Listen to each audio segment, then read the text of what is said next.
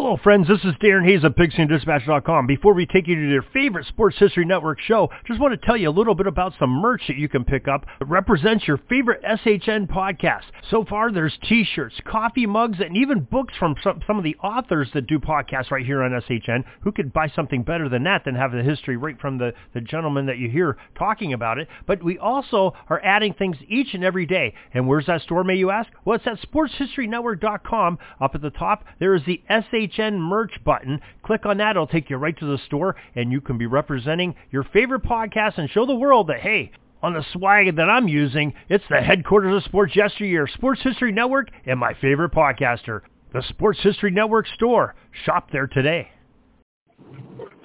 Blog Talk Radio.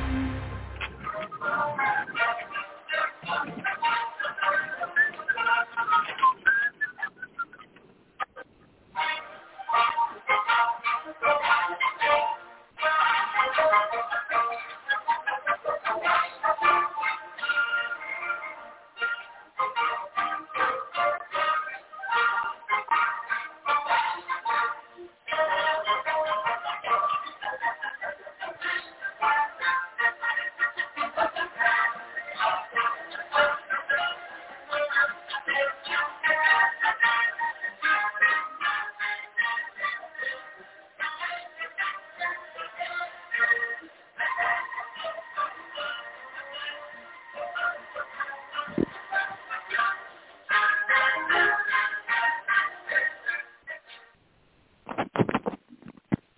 Tonight we'll go back in time to seasons past, when 22 men graced the rugged fields of yesterday, fighting for one more first down, one more yard gain, one final score that would bring victory. After 60 minutes of battle on the gridiron.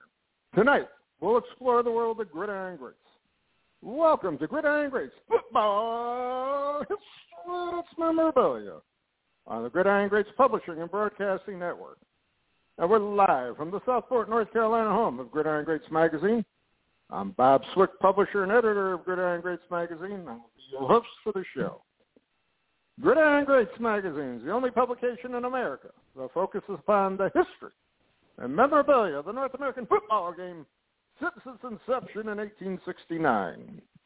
We cover 150 plus years of football history and memorabilia Find us on the web at gridirongreatsmagazine.com.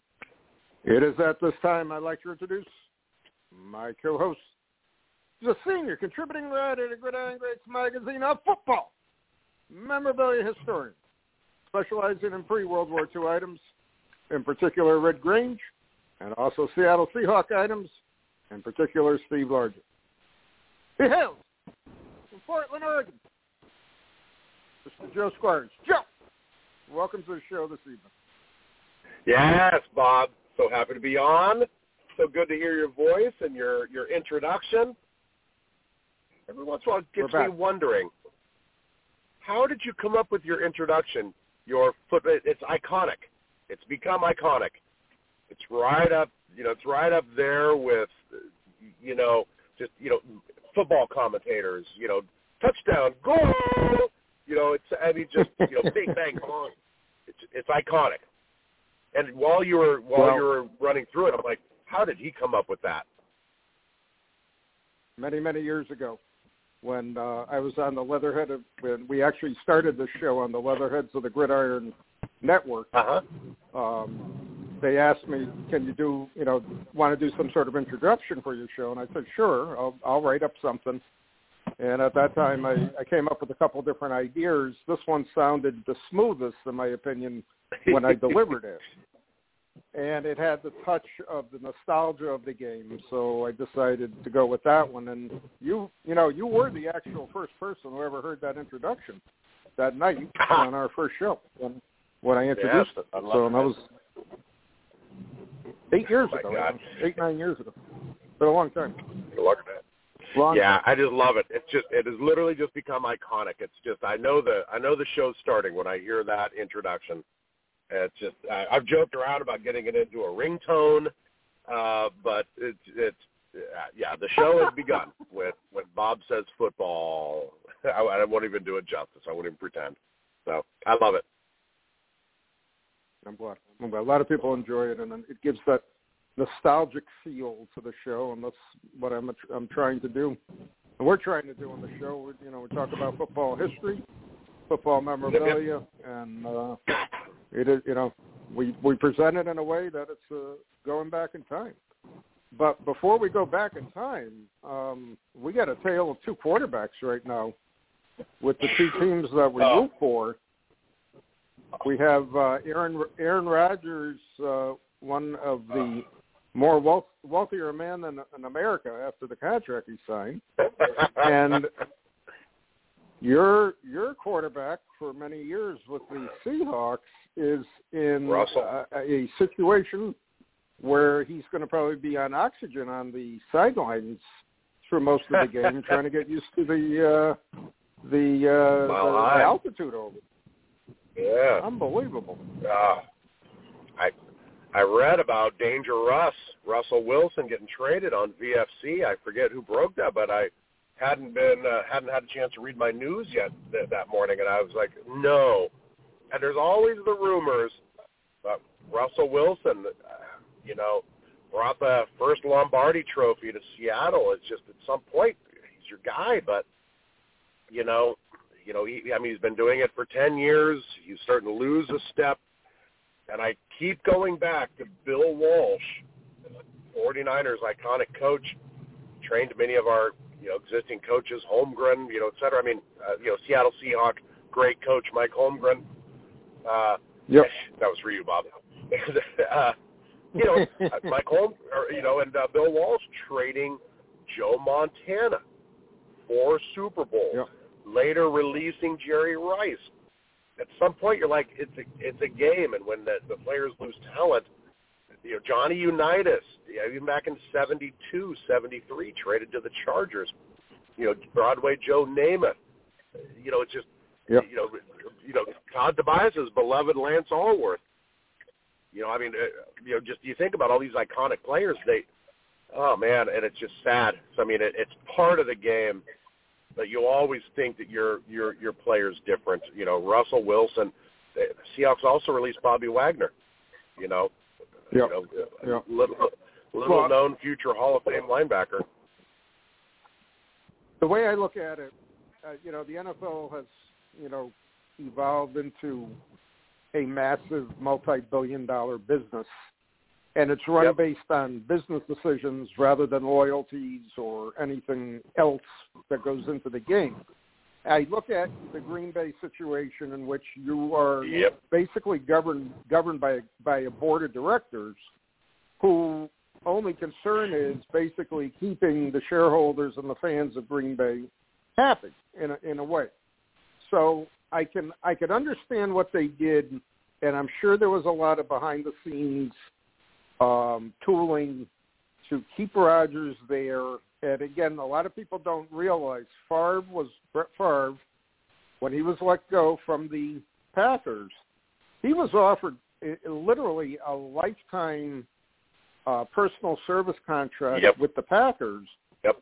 to just show up basically a few games a year or whatever the schedule was, or a few, you know, uh, X amount of home games, X amount of away games, be an ambassador for the Packers, and you're gonna get you're gonna get like whatever it was. It was like 3.5 million. It was some incredible figure of money for 20 years, and you reject it because you want to play the game. You still feel you got it. Yada yada yada. Well, okay, so he he goes to the Jets.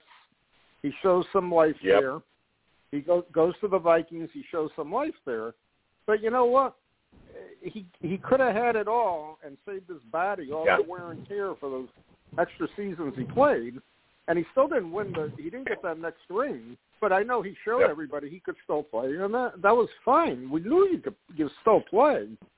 But what was the point of the whole exercise? You know, wear and tear. You you touched on one aspect of it, Captain saved wear and tear on his body, but also saved a reputation hit. You know, Brett Favre leaving leaving Green Bay. I mean, that's that's an iconic player leaving an iconic team just because he thinks he has what and what did he play two three years I forget but yeah just three years just, just three so years play for a couple more years yeah yeah I think you're right but at some point it's like, I mean, I don't know. I, I don't know. How do how do you feel? You're a Packers fan, obviously, the Packers fan. Well, how do you how do you like feel I, about Aaron Rodgers' like deal where he's taking 25% of Green Bay's salary cap? The, the way the way I look at it, and like I said to you, I know I said to you privately, my phone lit up. I mean, I thought it was Christmas. Uh, the texts that were coming in, the calls that were coming in, and you know, I basically said to the, the couple contacts I got left in Green Bay, I said Green Bay had to do this to save face. Rodgers had to do it to save face. Rodgers has always always said to people, "I want to play my whole career in Green Bay." Rodgers also said, "I know I can win another ring." Okay, you, you had the best opportunity known to mankind this past season, and you play one of the worst games of your career in, in a total meltdown. The total meltdown of that team, the deer in headlights look of LaFleur as the as the head coach, which was so reminiscent of Mike McCarthy at the end. And Yeah. and and okay, so now so now you played into supposedly a four year deal. It's basically a two year deal. It's all it's all backed up.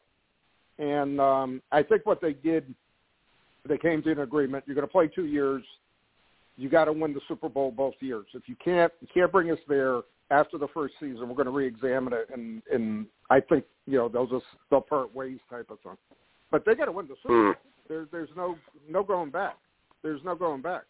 So it's uh it's it's you know again it's the best situation it's the worst situation that could happen. If you look at what's what happened with your team, Seattle got so much for Wilson.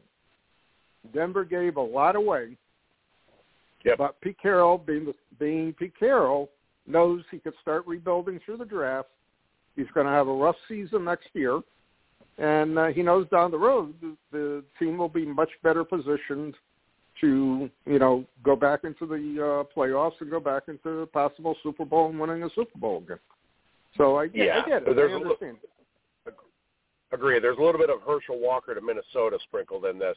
My first Im- Im- instinct when Russell Wilson is traded is, damn it, and you know, and you know because you know somebody brings a ring to your team, the first one ever. Bob, you, I mean, you you don't remember the first ring Yeah, in Green Bay no. because you weren't born, born yet, but Seattle, you know, it does isn't quite steeped in history like you know the Pack. Uh, so I mean, that that you know, Matt Hasselbeck, you know, took Seattle to its first Super Bowl. I will forever be grateful to him. And Russell Wilson, will Mhm. forever be careful. So it, it's tough. There, it's nostalgia where it's like, oh man, I can't believe they did that. Also, it's like two first round picks and what was it, two second round? Pick? I mean, we got a lot for Yep. him, and and he's a you know ten year quarterback. Yeah, I, I mean, on the other hand, it's a business. It's tough. It's so tough. I mean, yeah, and yeah, I mean, oh well, it's. Uh, but I mean, that you know, the, the Aaron Rodgers signing does really affect the ability for the Packers to put a good team around him. There's got to be a little bit of Right. you know disdain in the locker room. You know, if, you know if you can't sign good people because one person's gobbling up all that cap space. Right, right. Well, I think what I think what it what it was also too a question of they know they got to rebuild in a few positions. They Yeah. know the weakest spot they have is special teams. That They have a horrible special teams team. They had a, a Yeah. bad coach. They got a much better coach now with uh, that pickup of um of um, I can't even think of his name. The guy that played uh, the coach to the Raiders there, whose name escapes me. So long story short, they have yeah, they have a good nucleus of coaching. Now, can he create something with nothing? Is going to be very interesting to see. The kicking game is horri- Yeah. horrific. The returning game is horrific. So I don't know what they're going to do if, if everybody's going to be, you know, multiple position on special teams, and they're going to be playing, you know, second string defense, second string offense to save money. I really don't know what they're going to do. I I I don't have Yep. a, a clue. That was one one question posed to me uh, through the whole process of of uh, what a lot of people asked me. Well, how does this impact the, rest of the team? I said, well, you figure it out. If his cap is going to be charged and I'm figuring it's going to end up being charged between 35 and 40 million, not the full 46 million. So if you're taking that much out for him, now you really got to put together, you know, some strong free agents, some strong whoever, and at the same time try to uh, put together a, um, you know, a competitive team one way or the other on it. So that that's that's going to be a long term key there to see what happens. But like I said, I'm, I'm telling everybody, he has to he has to deliver a ring to Lambeau next season. If he doesn't, it you, was not it was not you, a good move. That's what I have. You were and spot I, I on. Hate to say it he, too. You, oh, I hate keep, to say it too. I can't I can't see Jordan Love unless he really comes around. I really can't see him being another star Favre Rodgers uh, yes. prototype coming in. I can't see it. He's a, he's a he's yep. a fair quarterback at best. He had a golden opportunity when he had to play that game. He performed. You know, a lot of excuses were made for him, but you know, man, yep. Rodgers could break break his leg on the first quarter of the first game of the season, and you're going to have to step in and you're going to have to win the game. Simple. No going back. Yep. That's it. Yep. Absolutely. NFL. Absolutely. So, uh, so I mean, are you are you happy? Are you happy that Aaron Rodgers got signed? I just, or do you think back to that, uh, you know, the number one seed team getting bounced from the playoffs at home? Well, I, I'm still livid about it. I mean, you, you know, you know my feelings on it. I mean, I, I posted a lot of stuff on it. I'm just saying it was it was probably one of the worst coached games I've ever seen, and and one yeah. of Rodgers' worst games he ever played. He looked he looked totally disheveled and disinterested on the sideline. Uh-huh.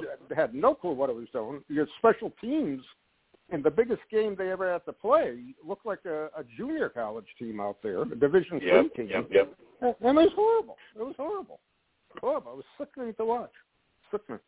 Yeah. So anyways, I I think I think very, very very clearly, if they end up going back, they get the number one seed. They go back to Lambeau. If they lose again, then that's it. I don't think Rodgers will be back. I don't think Lafleur would be back either. Because yep. again, if I yep. was the GM, I was, I'm just going to say, hey, we're clearing house. We got to rebuild now, and that's it. This is it. Yeah. Aaron, you did a great job. Yep. We appreciate it, but time to move on, man. You're going to be 40. You know, that's it. Couldn't, So- couldn't agree more.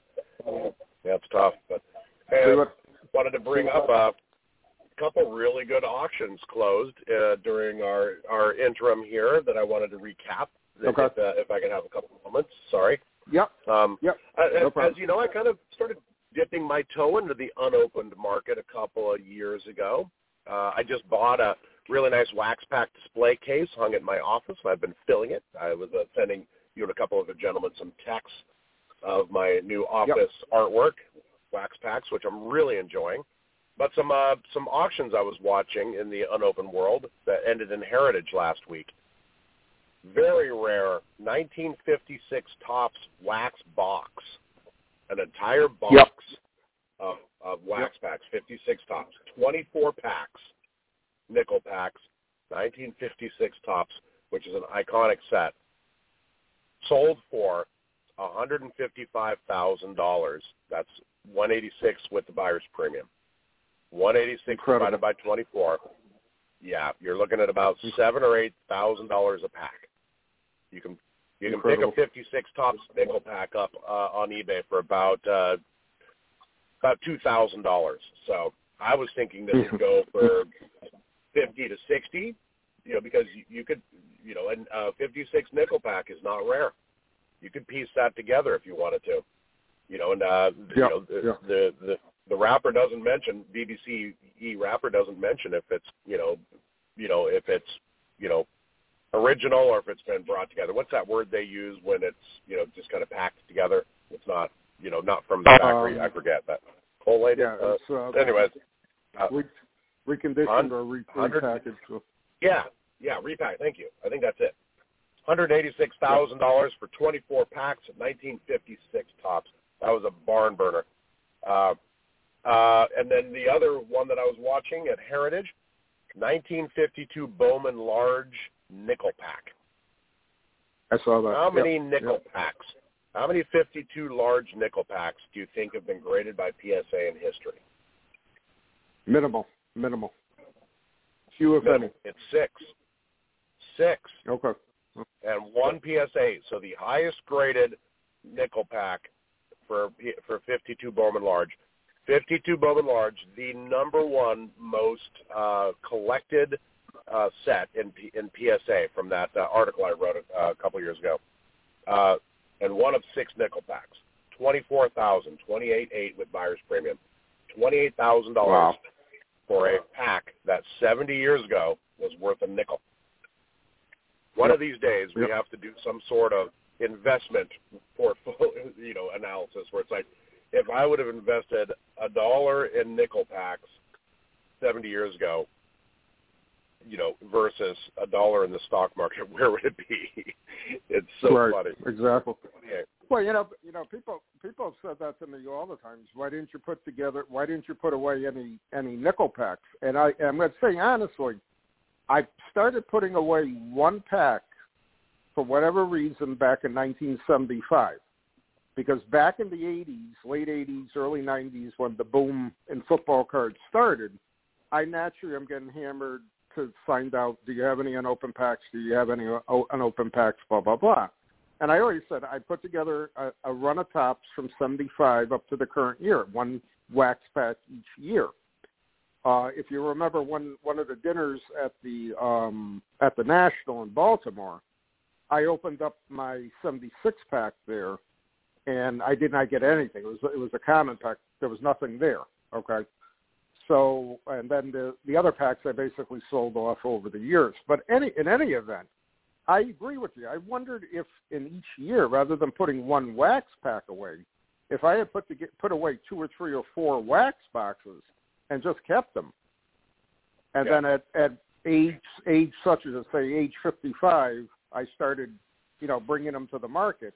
I'm sure my rate of return would have been phenomenal, to say the least. Yeah. Especially if I started in '65, you know.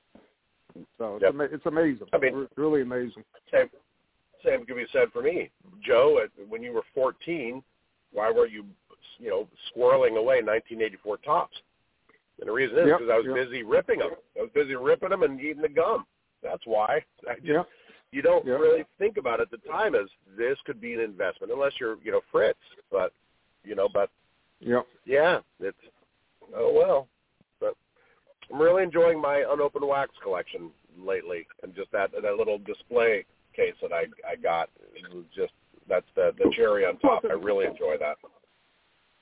To me, to me, it's a, a very historical view of the hobby, and uh, you know, again, I tried to I tried to do it through my wrapper collection, which I sold off a Mm. few years back, because I had I had done everything I I could do with the with the um, with the run, and I just didn't want to spend the money for the real key ones, and just to say that I you know I, I had it. I had a pretty pretty you know good collection of wrappers.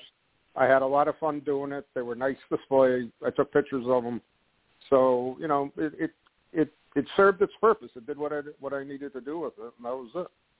So, but in your case, an unopened pack, you have the the the mystery of what's in the pack, and that's the coolest thing about Yeah. it. An unopened wax, you know what I mean? So, uh, oh, Yep. speaking of unopened wa- unopened wax, at um, the local big, big lot store, I was in there the other day. There's some sort of uh, uh, brand called Exquisite by Play by uh, Panini, and a pack of twenty cards. No, I'm sorry, a pack of fifteen cards was twelve dollars. So I, I'm looking at it and I'm saying, no, this can't be. And uh, and I'm looking at the little section there because they got they they have about five or six different types of cards available. They had uh, one baseball, two basketball, and the rest were the the football, the playoff football. But I never, I didn't see this one before, and I'm saying, no, this can't be twelve dollars for a pack of this year's cards, uh, over a dollar a Wow. card. It, it's just it blew my mind, and I, and I should have bought a pack, but I just said, no, I can't do this. I'm not going to do this. This this doesn't make any sense. Wow. This is this is not fun. This is really not fun for me. So just, that, that? just put that in was that? perspective. Yeah. Put that in perspective. No, no sense to me I- whatsoever.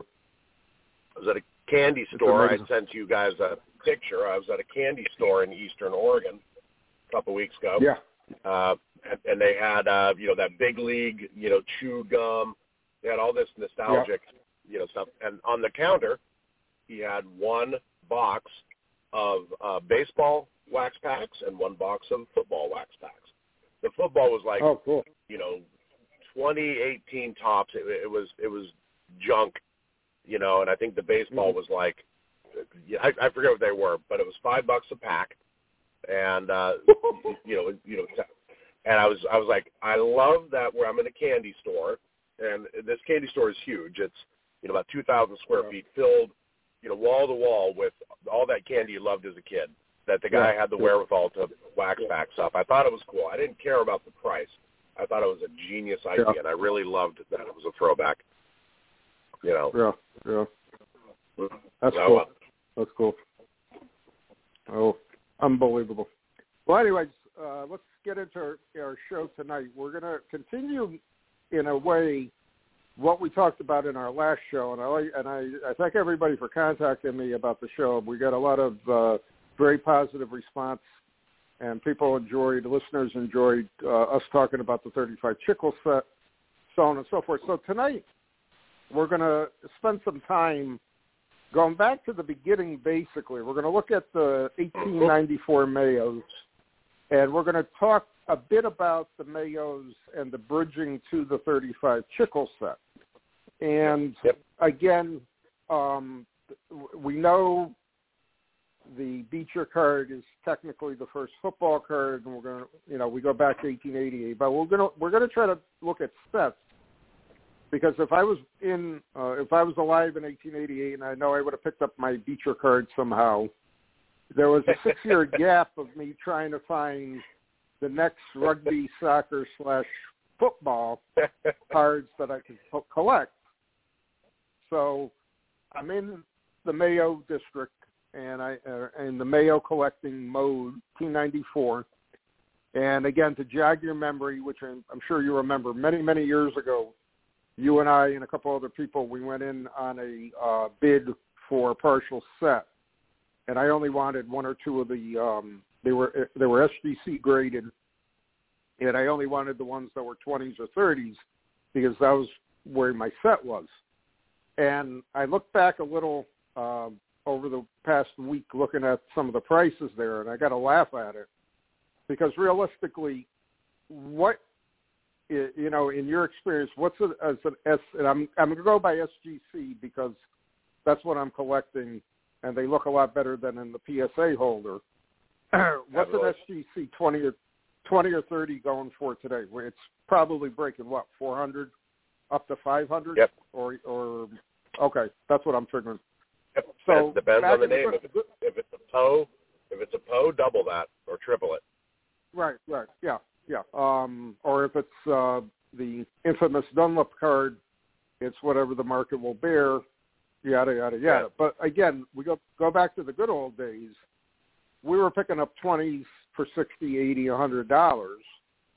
I Oh my date gosh. myself back in 1988, where I bought two ungraded ones for the for the incredible price of ten dollars each, which I thought well, I killed me when I wrote the check out and I mailed it from an ad in um, an ad in SCD from a a long gone New Jersey dealer, and uh, I just said in the letter I had called them, and he said, "Well, I," he said, "I am kind of selling them." So I said, "Well, listen, I'll send you the check for twenty dollars and whatever the postage was at that time was like four dollars he was charging." I said, "If you don't have, you know, I prefer any Yale ones you have, but whatever you have left, just you know, send me two." And he said, "Yeah." He said, "I'll do it." He says, I- "I'm sure I'll have two left by the time I get your check." So he was nice about it. He put it on the side, blah blah blah. So, anyways, fast forward to 2022 now. We're looking at a set that you know realistically is going to probably cost you graded in low grade four to five hundred a card plus the Poe plus the Dunlop if you really want to put the the set together. And the Yep. Dunlop, as Yep. we know, in any any condition is going to be a very expensive card, so on and Oh so yeah. forth. Oh yeah.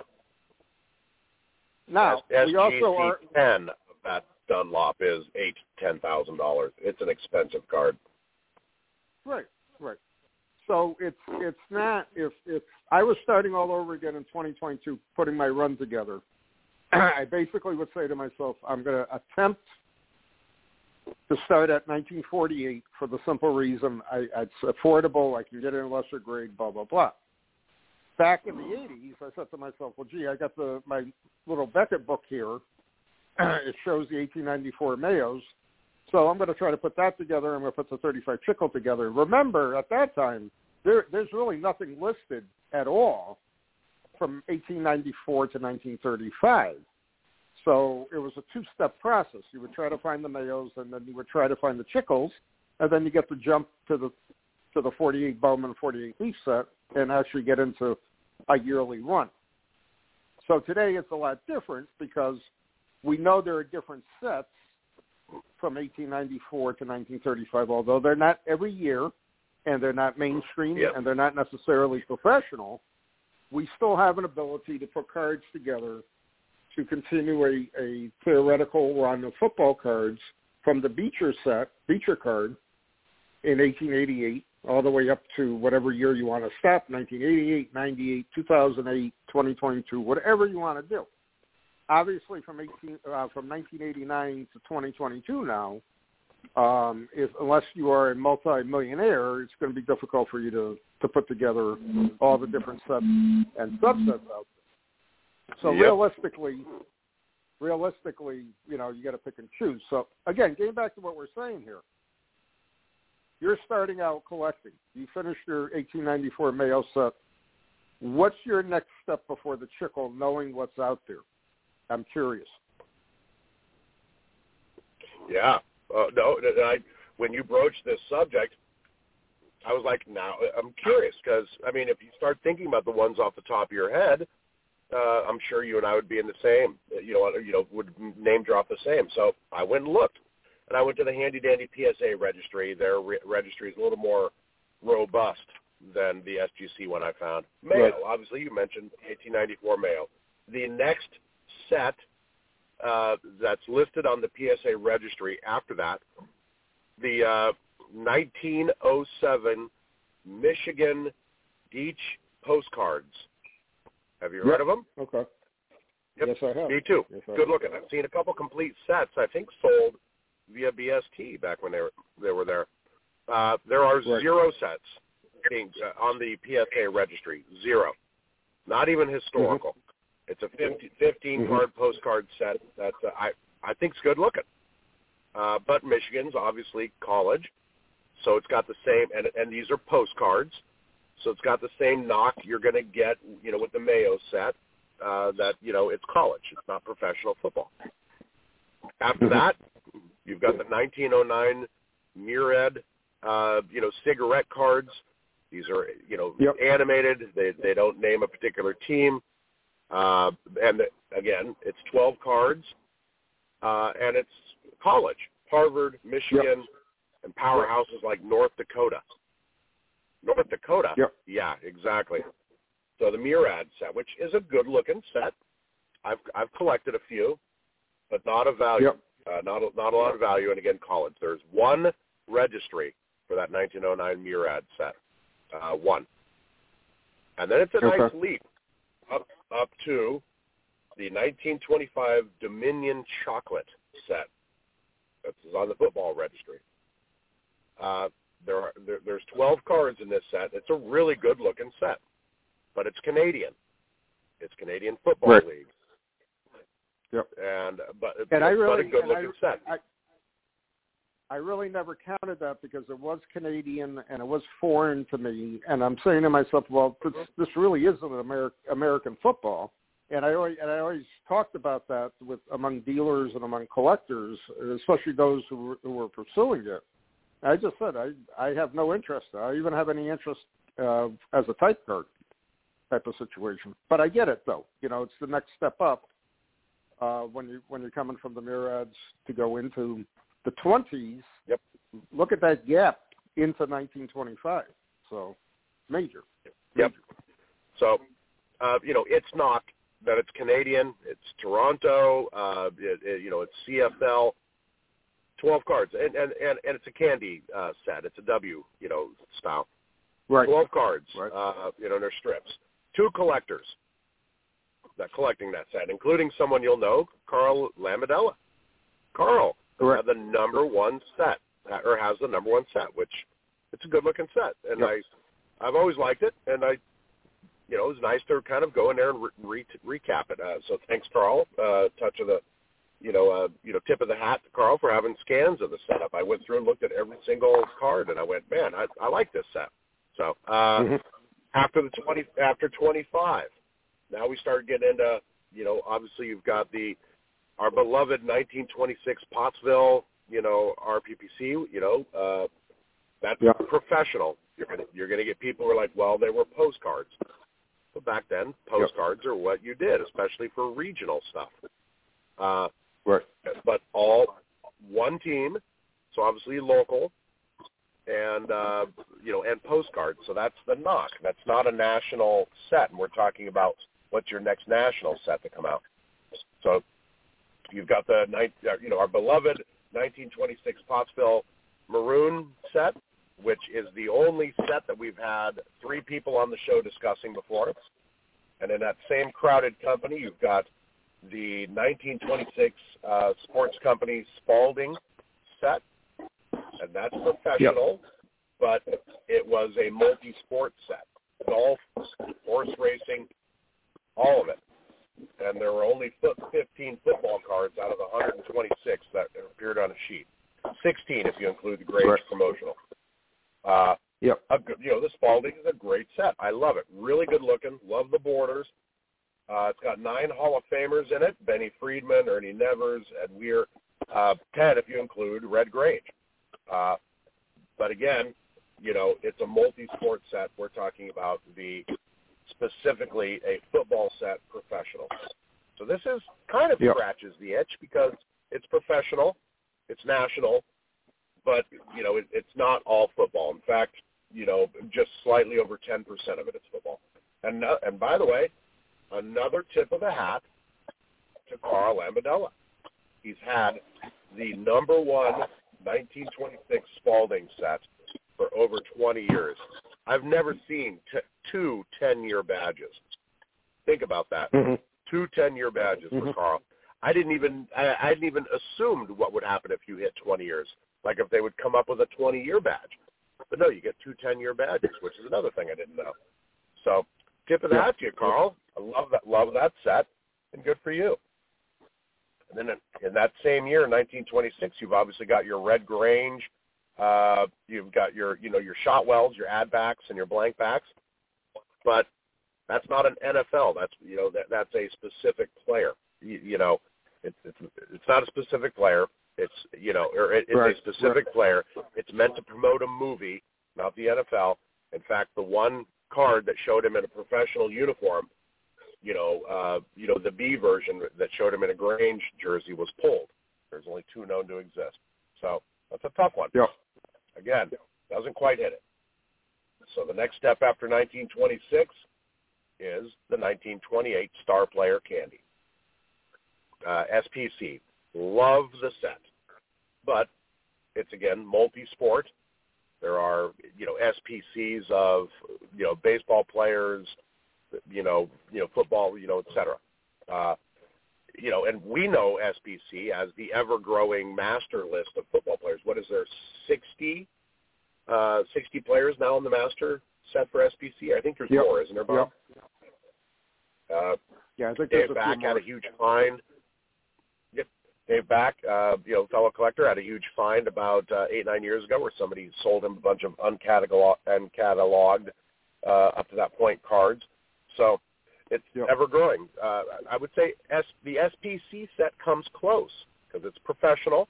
I mean, it's got Red Grange in it.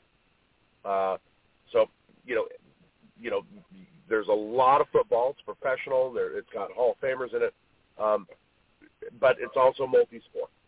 Uh, so it's not specific NFL set, even though it had a very large NFL subset. Correct. Right, right. Uh, the next step after that, 1929 to 1930, Rogers Peet. Rogers Peet is again a multi-sport. In fact, there are only four Rogers Peets cards out of the 65, I believe. It was a very specific. It was regional, multi-sport. Uh, you know, there's one Hall of Famer in there, and that's Red Grange. Uh, and I think there's only 20 examples of that. So it's a, you know it's a very regional set. You had to redeem redeem cards or you know redeem things to get cards, etc. Uh, some really good articles on that. And then after that, you get yep. into you know the next stop after 29 30 Rogers Peet is the 33 Sports King. Again, a very good set. But when you think of the 33 Sports King, you think of Jim Thorpe and Red Grange. You know, Jim Thorpe yep. long yep. retired. Uh, Red Grange was still playing, but barely, you know, had, had two years left and was, you know, mostly playing defense. Uh, so, and you know, what is there three cards? Is there a Knute Rockne in the Sports King set? I think. I don't. No, there's. I got to look that I don't up. Think off, so. off the top of my head, I yeah. Don't, I don't think so. I can't remember either. Uh, those the two bigs yeah. are the Thorpe and the Grange. So Sports King, right. mostly known right. for, you know, mostly mostly known for its baseball players. Uh, so again, multi-sport. In fact, you know, less than 10, less than ten percent of it is football. And then after the 33 Sports King, you finally make it to a nationally distributed football only uh, football set, the 1935 Chicle. Uh, so a long stretch, some very, very good sets there, regional, national, college, Canadian. Uh, I, w- I would say between the Mayo and the 35 Chicle, the closest thing that comes to a uh, you know a you know nationally recognized set would be the 26 Spaldings. Right. I mean, that, that's, right. that's pretty close. But uh, and I, and yeah, I gotta quite say, a quite I, I got to say this: in my collecting journey, I really did not know what was there um, in the gap between the Mayos and the Chicles until probably beginning in the early 90s to the mid 90s. And then when we took over the magazine, uh, I do remember we came up with an actual uh, checklist of, I know John Spano worked on it and, and did most of the work on it, coming up with the actual cards that were, you know, that could be collected during that time frame. I really knew of the the only set I really knew of was the Sports Kings, and I knew that there were some football players in it, but they were so rare to me. I never I never saw them at any show, and, and I rarely saw them ever advertised. So um, it was like a whole new world that existed from the time frame from 1894 to 1935. Today, you got plenty of so much information on those sets now even though they're very rare in my opinion, you could still, you know, read about them, understand them, view them, see see samples online of them, so on and so forth. So you have a, a much better understanding of football card history if you choose, you know, to go with the Beecher and then and then knock off the Mayos and then move your way up to the to the trickle. So for purists, do you really want to collect four cards out of a set when the rest of the set is multi-sport? I've heard that argument over the years many, many times, many, many times. I've, I've heard arguments, especially with the sports kings. Gee, I'm not going to collect it because that's a that's a multiplayer sport, and I really have no in, in any multiplayer set. I get it. I understand that. But then again, you know, if you just collect football and you're, you know, you want to be pure in football, you're more than happy only to collect, you know, three or four cards from a set, and that's the football part of it, so on and so forth. So with the exception, obviously, of the, of the Michigan and the uh, Pottstown sets, uh, which are pure NOL football players there. Another subject to touch upon, getting back to what you were saying, postcards seem to be, you know, much more readily available in the collecting market for that time frame. You can get a lot of real player photo postcards of players that you have no idea who they are because they're never identified. You know what I mean? And you got the caricature ones of the Ivy League um, sets over the years. Uh, I mean, the early years, the turn of the century, 1900s, so on and so forth. that can be collectible. You have cartoon ones, so on and so forth. So those are collectible at the same time. I knew one guy years ago. He just collected football postcards, whether there was a player, a stadium, or an actual game photo on it. That's all he collected. Hmm. He didn't collect regular cards. And uh, I, lo- I I've lost touch with him over the years. I don't even know if he's still alive. But he was out of New Jersey, and um, he he would spend literally the entire weekend from uh, you know anywhere from Pennsylvania, Maryland, all the way up to Maine, searching at shows, antique shops, so on and so forth, trying to find uh, these postcards. This is well before the internet age, and uh, I, I I always thought that was a that's a very cool collectible, just to collect postcards like that, because there's a lot of really nice uh, game photos and, and Ivy League photos and, and team photos of, of uh, football from the you know 1900s through the 1930s. Very very interesting uh, postcards that are available. Yeah. Yeah. So, what, do, so, so what do you think? I was, go ahead. Oh, sorry. Go ahead. Uh, uh, I was No, curious what you think because I mean, uh, you know, as I was putting my notes together, I'm like, to me, the only oasis between the barren desert of professional football of the Mayo and the Chicle was the Spalding uh, and the, the the you know the uh, the star player candy. The the star player candy, you know, pro- professionals, quite a few. I mean, I, I'm guess I I think the football checklist is over 60, but multi-sport, uh, nationally distributed, and then the Spalding nationally distributed, but only 15 cards out of 126. What what are- what are your thoughts on those two? That you know they're they're they're pretty good sets. Well, I, I still I still maintain the star player by far and wide. I'm very surprised there's not a greater effort by advanced collectors to try to collect it. Uh, I, I'm surprised there's not a greater effort by type card collectors like myself to pursue, you know, trying to get four or five of them for their collection, and so on and so forth. I think two things Yeah. impact it. Number one, first and foremost, they're rare.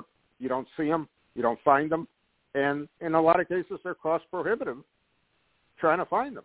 You know what I mean? I mean, uh, it'll be interesting to see going to this national in Atlantic City what and, and I'm actually gonna I'm actually gonna try to find dealers and make a count, a running count of the dealers I see that have a Beecher all the way to the 35 Chicle and everything in Hmm. between. Are are there going to be any dealers? Uh, you know, again, I know I'll see some Mayos. I know I'm confident I'll see some Chicles. Will I see a Beecher card? Will I see any of the Michigan postcards? Will I see any of the Shotwells? Will I see any the Star Player? Will I see any Sport King cards?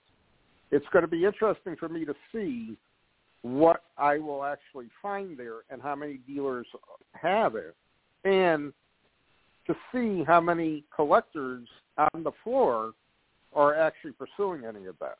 It's going to be interesting to see, and I and I think if I if again if I had unlimited funds, I'd be definitely going after the star star player big time. And um but again, I don't have unlimited funds. If I could ever come up with a type card from that set, that'd be fine. That'll serve my purpose, uh, and and that's about it. But um, you know, Yeah, there's some I- college I players in there too. So it's not quite all professional football. I mean, the Right, SPC right, has some right. college players as well, so it's a good mix. Yeah, yeah. I mean, it's it's to me, it's a very, it's a classical set for that time frame. It has great players of that era. Uh, it, you couldn't really ask for anything more, but again, it's it's not a well it's not a well known set. Number one, and B, it's not an overly collected set. Number two. So I think that has has it going going against it. But then again, I can't see tomorrow you know, after this show, all of a sudden 500 people are pursuing star player cards of any sport. You know what I mean? It's just not going to happen. You know, you know what you're collecting, you know what you like, you know what you're gonna you're gonna keep up with. And like I said, I can see more people trying to just get a type card out of it, and and being done, you know, being done. Say, hey, I got one. I I could see I see what it lo- looks like. I have one in hand, satisfied Yeah. with that, and that's it. You know. Yeah, totally. and I uh, and I'm still I, kind of I, I, I'm still. Go ahead. Uh, I agree with you.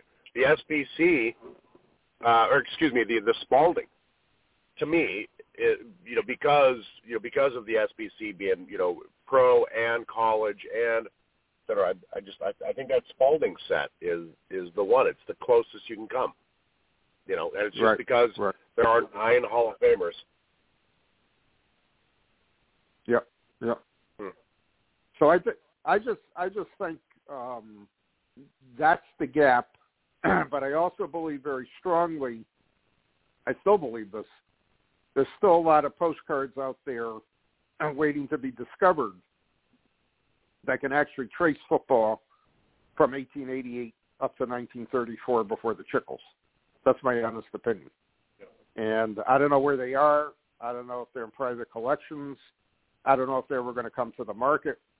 But I'm just kind of surprised, in a way, besides the advanced collectors that we know, why that postcard realm is not more heavily collected than than it is.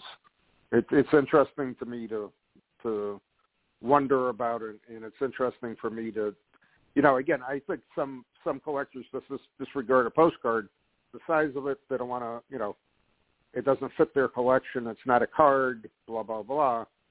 But at the same time, to me, the, the postcard is is incredibly historical for that time frame, and any postcards that can be found and collected are truly uh, historical, to say the least, and and to me Yep. should be very very much collected, to say the you know.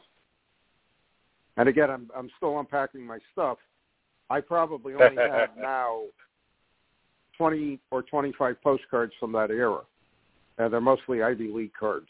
I, I don't really have a lot of uh, a non Ivy League postcards because I really never found them. And back in Connecticut, obviously, you know, I I am doing the East Coast because I went to Maine a lot.